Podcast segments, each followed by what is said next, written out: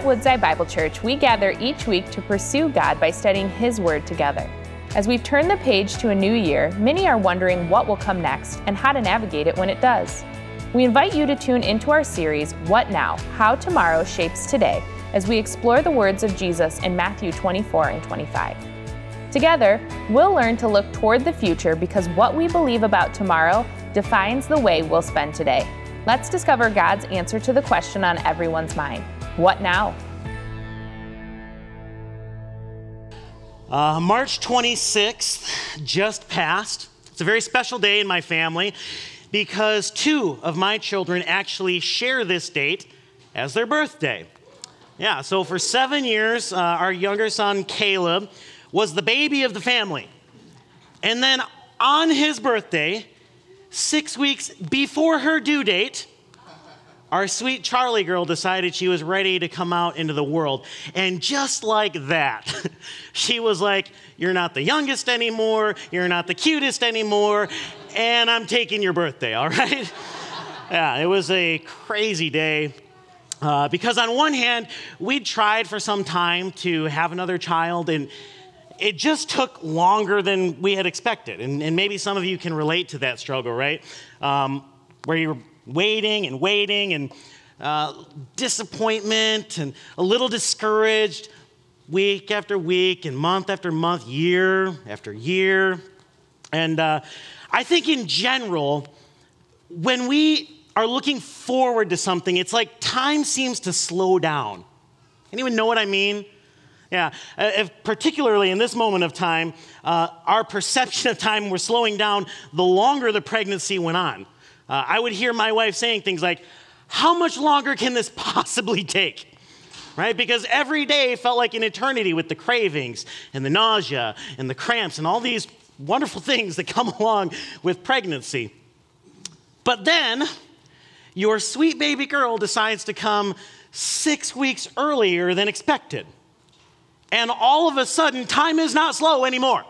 You understand, right? It is racing. We're not ready. We, we, we're not prepared. We, we need more time. Time to put the crib together in the nursery, and time to get little tiny clothes and, and diapers, and time to baby proof the entire house all over again. What I'm trying to say is that sometimes the same amount of time can feel drastically different depending on your perspective, right? Uh, for instance, my boys, they're growing boys. They are eating machines. They will snack all day long if you let them. now, typically, we don't let them, especially before meal times. But it never fails. They will race out of their room. They'll, they'll come, they'll run down to the pantry, and I will hear my wife say, ah, ah, ah, ah. no, no snacks.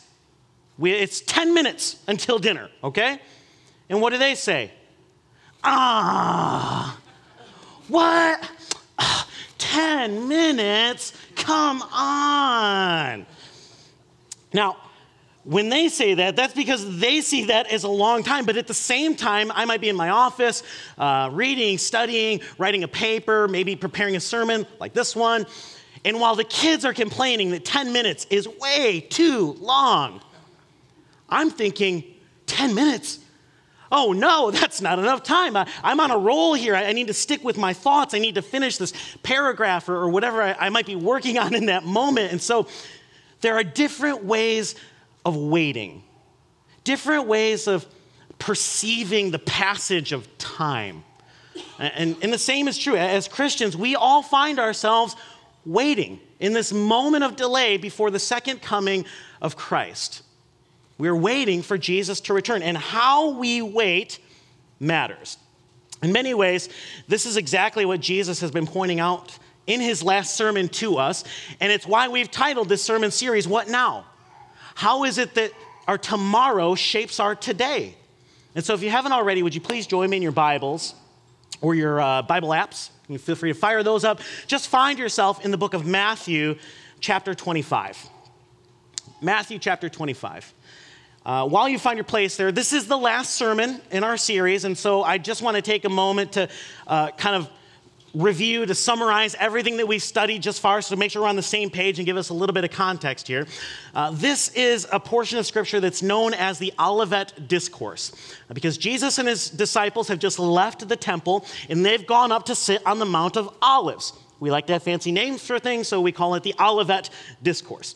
Uh, and it's here, as they are looking down this mountain at the cityscape below, that Jesus' disciples draw his attention to the magnificence and the beauty of the temple, right? And Jesus says, Yeah, but it's all going to be destroyed. In fact, not one stone is going to be left upon another. And so, in response, the disciples ask Jesus two questions. The first question is essentially, When will the destruction of the temple take place? And Jesus answers this question in the following verses, all the way down to verse 35. He says, earthquakes, famines, wars are going to take place. And then all of this is snowballing, it is escalating, it's all building up to this final climactic moment when the temple will be utterly destroyed. Think about what that means for the Jew. There's no temple, no place for the priests to offer sacrifices to God. I mean, we are talking about the entire old covenant way of relating to God gone, done away with. Why? Because at the same time, Jesus would be enthroned as King of Kings and Lord of Lords. And so now, in Jesus, we have a better temple, a better prophet, priest, and king, a better covenant. And all of this, Jesus says, will take place in their generation, in the lifetime of his disciples.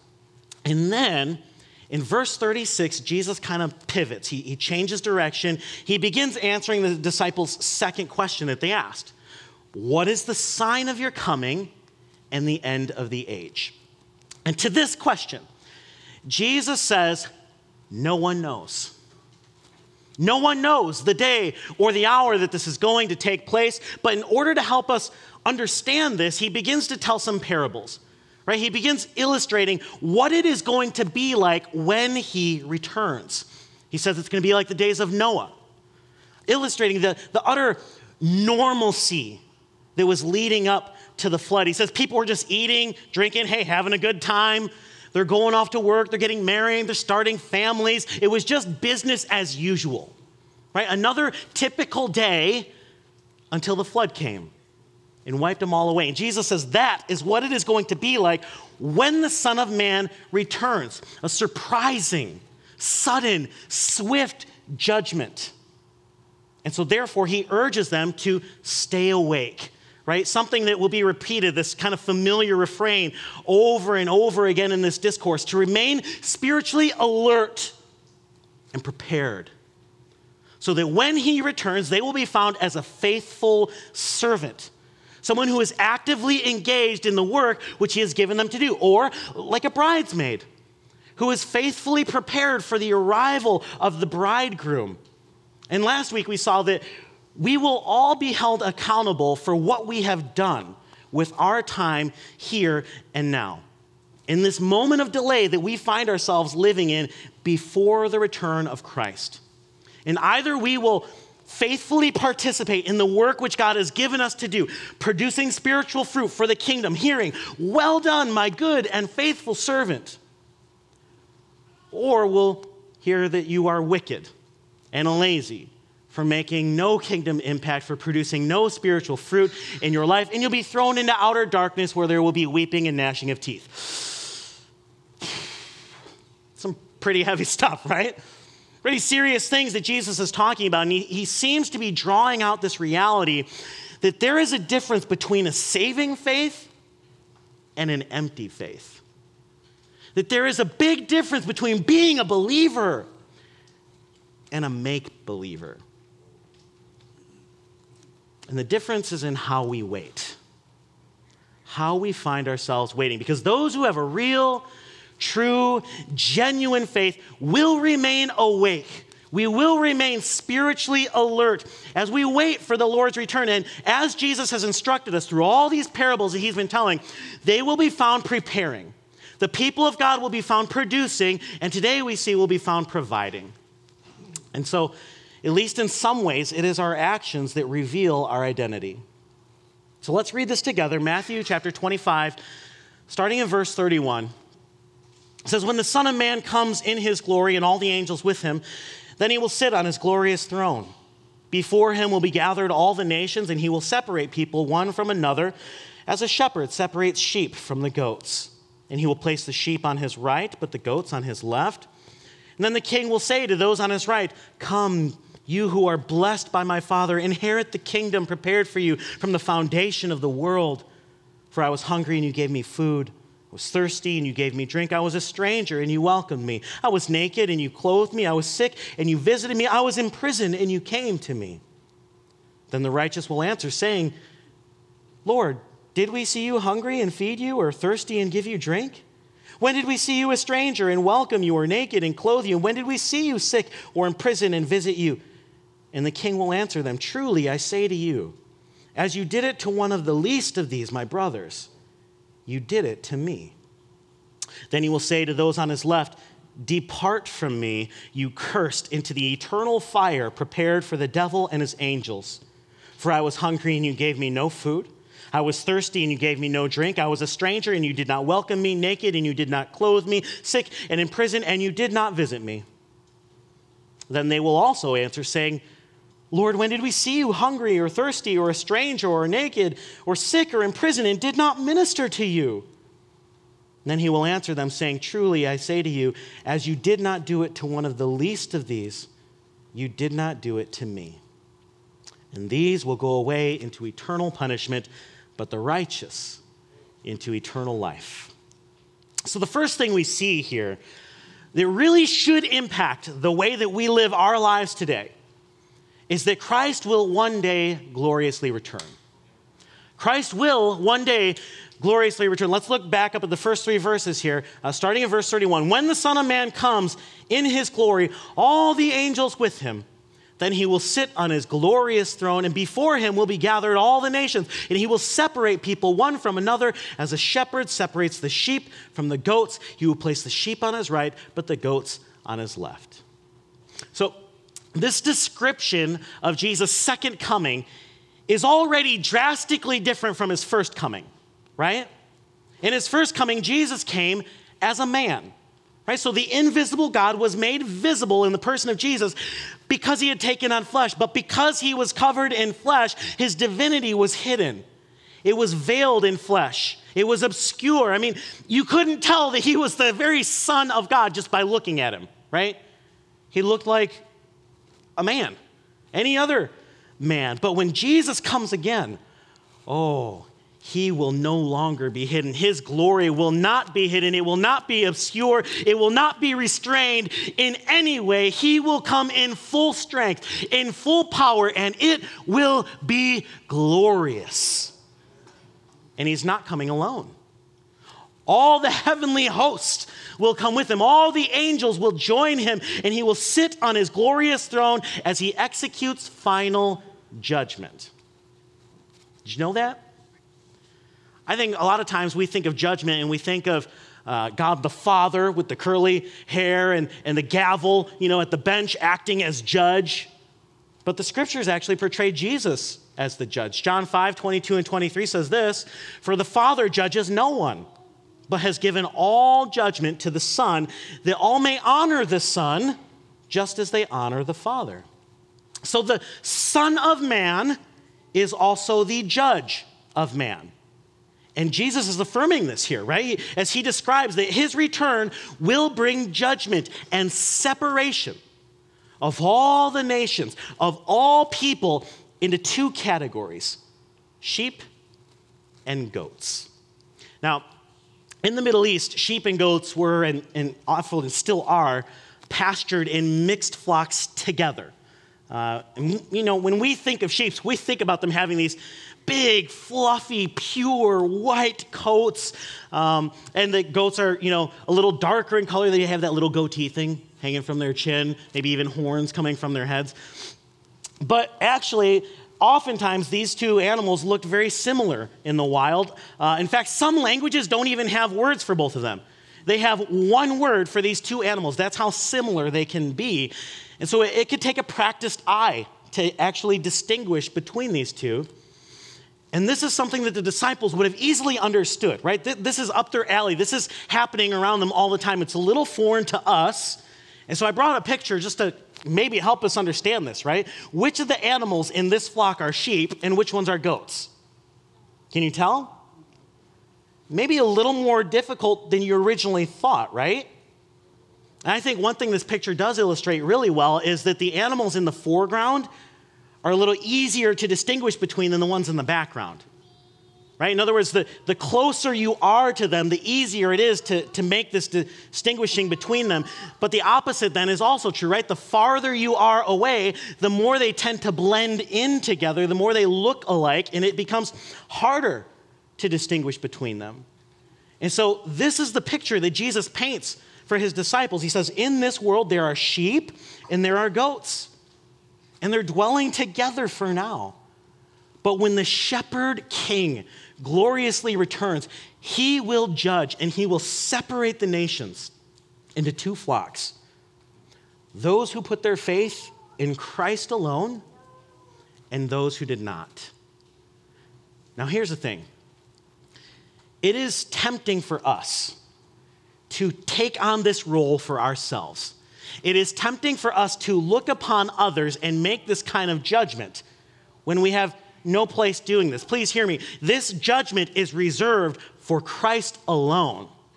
Why? Because we are finite human beings, right? In, in some ways, we are always looking at people from a distance. We are always looking at them from afar. And oftentimes, we might only see their social media highlight reel, right? We only see what they want us to see. And so people can fool us. We might even be able to fool ourselves in the way that we present ourselves. But Romans 1:18 says for the wrath of God is revealed from heaven against all ungodliness and unrighteousness of men who by their unrighteousness suppress the truth. So you can try to bury the truth, you can try to deny it or rationalize it or redefine it however you want, but Christ knows all. Even your so called secret sins, is what Psalm 90, verse 8 tells us. So it is not our place to judge. In fact, if we do, we only tend to cause more damage.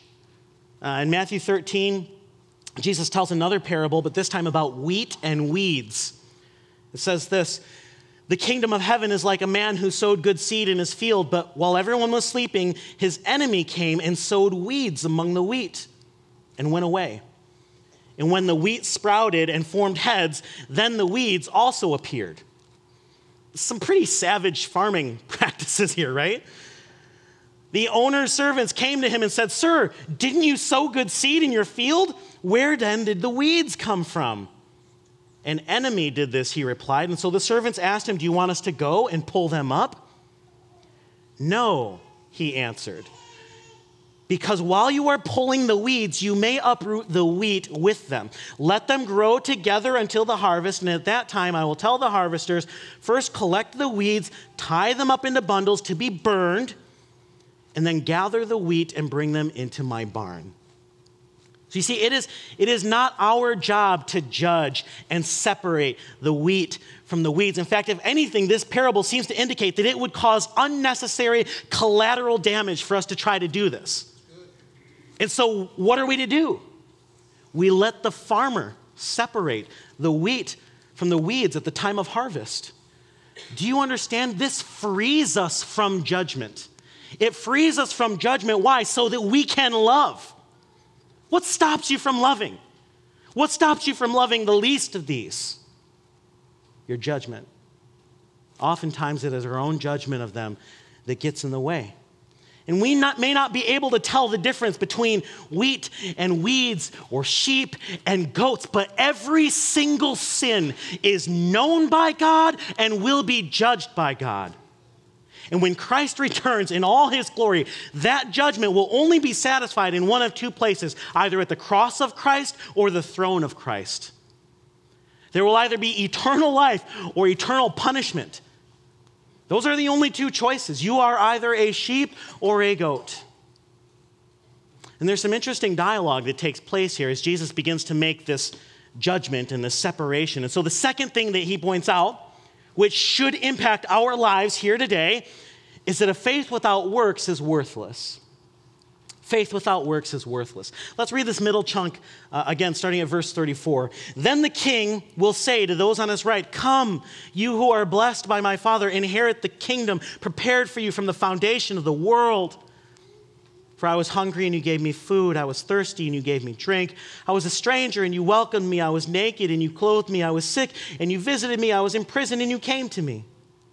Then the righteous will answer him, saying, Lord, did we see you hungry and feed you, or thirsty and give you drink? And when did we see you a stranger and welcome you, or naked and clothe you? And when did we see you sick or in prison and visit you? And the king will answer them Truly I say to you, as you did it to one of the least of these, my brothers, you did it to me. Then he will say to those on his left, Depart from me, you cursed, into the eternal fire prepared for the devil and his angels. For I was hungry, and you gave me no food. I was thirsty, and you gave me no drink. I was a stranger, and you did not welcome me. Naked, and you did not clothe me. Sick, and in prison, and you did not visit me. And then they also will answer, saying, Lord, when did we see you hungry or thirsty or a stranger or naked or in prison and did not minister to you? And then he will answer them, saying, Truly I say to you, as you did not do it to one of the least of these, you did not do it to me. So Jesus has talked about two people in this, right? Sheep and goats. And the sheep are placed on his right, and the goats are placed on his left. And here we get a, little more explanation of this, right? Because to be at the right hand of the king is always seen as a position of blessing and honor. And we, we still kind of talk like this today, right? We'll say, hey, that's my right hand man. You need anything? You go right to him. And the sheep who are on the right hand of Jesus are then blessed by the Father because they are considered righteous. They will inherit the kingdom as fellow heirs with Jesus. The kingdom, get this, which was prepared for them from the foundation of the world. However, the goats on the left are not blessed. In fact, they're cursed. And the question is why? Why is this? Why is one called to come and the other commanded to depart? Why is one blessed and the other cursed? And what we see is it all comes down to the way they lived their lives. Jesus says to the sheep in verse 35 For I was hungry and you gave me food, I was thirsty and you gave me drink. I was a stranger and you welcomed me, I was naked and you clothed me, I was sick and you visited me, and I was in prison and you came to me. While the goats did not, and therefore they are cursed. Now, what's interesting is that both sides, right? The sheep and the goats respond in the exact same way. They are both completely shocked and surprised by what Jesus says. They both ask, ask the question, when? when did we see you and do these things for you or not do these things for you? And Jesus responds by saying, Whatever you have done for my brothers, even the least of them, you've done it to me. Now, this is similar to something Jesus has already communicated uh, earlier on in, in, Matthew chapter 12. Starting in verse 46, it says, While Jesus was speak, still speaking to the people, behold, his mother and his brothers stood outside asking to speak to him. And that's talking about his biological family members here, right? His actual mother and brothers are outside. They want to speak to Jesus. Verse 48, but he replied to the man who told him, Who is my mother and who are my brothers? And stretching out his hand towards his disciples, he said, Here are my mother and my brothers. For whoever does the will of my Father in heaven is my brother and sister and mother. And in the same way, here, Jesus is talking about anyone and everyone who is born again and adopted into the spiritual family of God. And so this judgment is based upon how these people treated the church. Now, don't get me wrong, I'm not saying that we should not be going out and ministering to the needs of the people in this world, that we should neglect uh, unbelievers. No, all I'm saying is that this isn't what Jesus is talking about here. Right? This passage, in this passage, Jesus is specifically referencing his spiritual, eternal family. Why? Oh, because that is how closely he associates himself. He identifies himself with his followers. It's, a, it's an incredible truth that, that we seem to, to very easily forget sometimes. You, I mean, we understand that the faithful are the ones who will be found doing the will of God the Father through the power of the Holy Spirit, and that those people call themselves Christians because they identify with Christ. But what's absolutely incredible is that Christ identifies himself with them. Christ identifies with his church, his spiritual family, even the very least of them. So much so that whatever you do to them, you do it to him. Hey, however you treat them is how you treat Jesus. We are that united. We are that unified in Christ. Now, notice what he says to the goats. Verse 42 For I was hungry and you gave me no food. I was thirsty and you gave me no drink. I was a stranger and you did not welcome me, naked and you did not clothe me, sick and in prison and you did not visit me. He doesn't say, For I saw you involved in all kinds of evil and wickedness against my church. Instead, the condemnation is in all the ways in which they failed to help out all the ways in which they failed to participate and be involved in the church. And so it's, a great reminder that there are sins of commission, right? The things that we do that we shouldn't do. But there are also sins of omission when we neglect to do the things we should. And we will be held accountable for both. He says, You didn't do any of these things for me. Why? Because you didn't do them for my body, the church. And so you are cursed. Depart from me, I will throw you into the eternal fire prepared for the devil and his angels. And, and just to be clear, Jesus is not talking about a works based righteousness here, right? Because Jesus is not addressing the root of salvation of all, but the fruit of salvation. That when you are brought to salvation through faith in Christ, you are adopted into the family of God, and then you will also be brought to love the family of God and you will actually want to serve. You will want to be around them, to be involved in their lives. You will want to provide for them, especially when they are in need. And that spiritual fruit is evidence of saving faith. And we get this, we, we understand this. James, the half brother of Jesus, has a very familiar exposition of this very same idea. He says this in James uh, chapter 2, starting in verse 14. What good is it, my brothers, if someone says he has faith but does not have works? Can that faith save him? If a brother or sister is poorly clothed and lacking in daily food, and one of you says to them, Go in peace and be warmed and filled, without giving them the things needed for the body, then what good is that? So also, faith by itself, if it does not have works, is dead. Someone will say to you, You have faith and I have works. Show me your faith apart from your works, and I will show you my faith by my works. And guess what? James will go on to admonish the church to take care of the least of these, the widows and the orphans. But you see, you don't work for your salvation, you work from your salvation. It is evidence of saving faith. The reformers actually said it this way that you're saved by faith alone. But a truly saving faith is never alone. And one of the marks of a true follower of Christ is a love for the church. You cannot love Jesus without loving the church. Just like you cannot love me and befriend me and hate my wife. It doesn't work that way. You cannot love Jesus without loving the church. And let me just be quick to say this real quick uh, what I'm not talking about here, because I understand that there are people who love Jesus, but they have been very deeply hurt by the people in the church. And as a result, they tend to pull back. They tend to, to not be involved as much. That's something different. Uh, it's a unique situation that requires a certain amount of care uh, and restitution and reconciliation. Ultimately, healing has to take place there.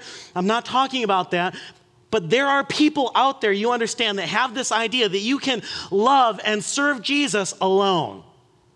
Like a lone ranger rogue Christianity that has absolutely nothing to do with the church, and that is a significant error. It does not line up with the word of God. In fact, Jesus says in John 13 35, By this all people will know that you are my disciple. How will the world know who are his disciples? By our love for one another. And just like our salvation, this kind of love is a supernatural work of God because it is unconditional. It is self sacrificial love that we are talking about here. This is not a discriminating love. This is not isolated to the ones that you like in the church or the ones that you tend to get along with or even limited to the people that you've met. It is a universal love for all of God's people, even the least of them. Why? Because this love is not predicated on the people in the church. It is based on the Christ who died for it. And so this is really important because Christ will one day gloriously return. And on that day, a faith without works will be found worthless. Jesus says in Matthew 7 19, What good is a tree that doesn't produce fruit? It's good for nothing except to be chopped up and thrown into the fire. So we must take the time to examine our lives. Because the last thing Jesus says here, the exclamation point at the end of his sermon about how we are to live, how we are to wait for his ultimate return, is that your faith determines your destination. Your faith determines your destination. Look at verse 46. And these, speaking of the goats, will go away into eternal punishment, but the righteous into eternal life. And throughout this whole section, there have only been two types of people, right? It's been the blessed and the cursed. Those who are for and those who are against. And now we see there's only two destinies eternal life or eternal punishment, the eternal kingdom or eternal fire. And likewise, there's only two ways for you to hear Jesus' words today. A goat will hear this as a threat. It will produce fear and anxiety. It might even produce anger and hatred at the very idea of being held accountable to a holy and just God. But to you, I say it's not too late. It's not too late. Jesus is describing here the things that will take place, what will happen when he finally returns, but he hasn't yet. He hasn't yet. And so it is not too late. There is still time. You can come to know the Lord today. So please, please do not leave here today until you have confessed and repented, turning away from your sins and embracing Jesus as your Lord and Savior. Do not leave here today until you have felt His grace and His mercy washing over you like waves at the seashore, bringing you peace and assurance that you are His and He is yours, that you know Him and that He knows you. Because to the saints of the church, to those who have already put their faith in Christ, to those who are blessed sheep in the family of God, this is not a threat. It is a wonderful, beautiful promise that the shepherd will gather his sheep, that the bridegroom will return to come for his bride, that the master will return to renew and restore all things. And so we actually look forward to this day. We live in anticipation of the return of Christ, and it compels us to worship here and now in the delay while we find ourselves waiting. So may we be a church. May we be a people that is found faithfully preparing for his return faithfully producing spiritual fruit for the kingdom of God, faithfully providing for those around us, especially the least of these, for His glory until the day He returns or the day He calls us home. Would you join me in prayer? Father, we thank you for the gift of your word today. God, we thank you for the promise of Christ's inevitable return, the, the magnitude and the majesty of his unveiled glory. But it's also a sobering reminder that justice and judgment will be rendered either at the cross of Christ or the throne of Christ. Thank you for joining us as we study God's Word together. We would love to hear how God is moving in your heart and get you connected into the Woodside Bible Church family. Head to woodsidebible.org/connect to introduce yourself to us today.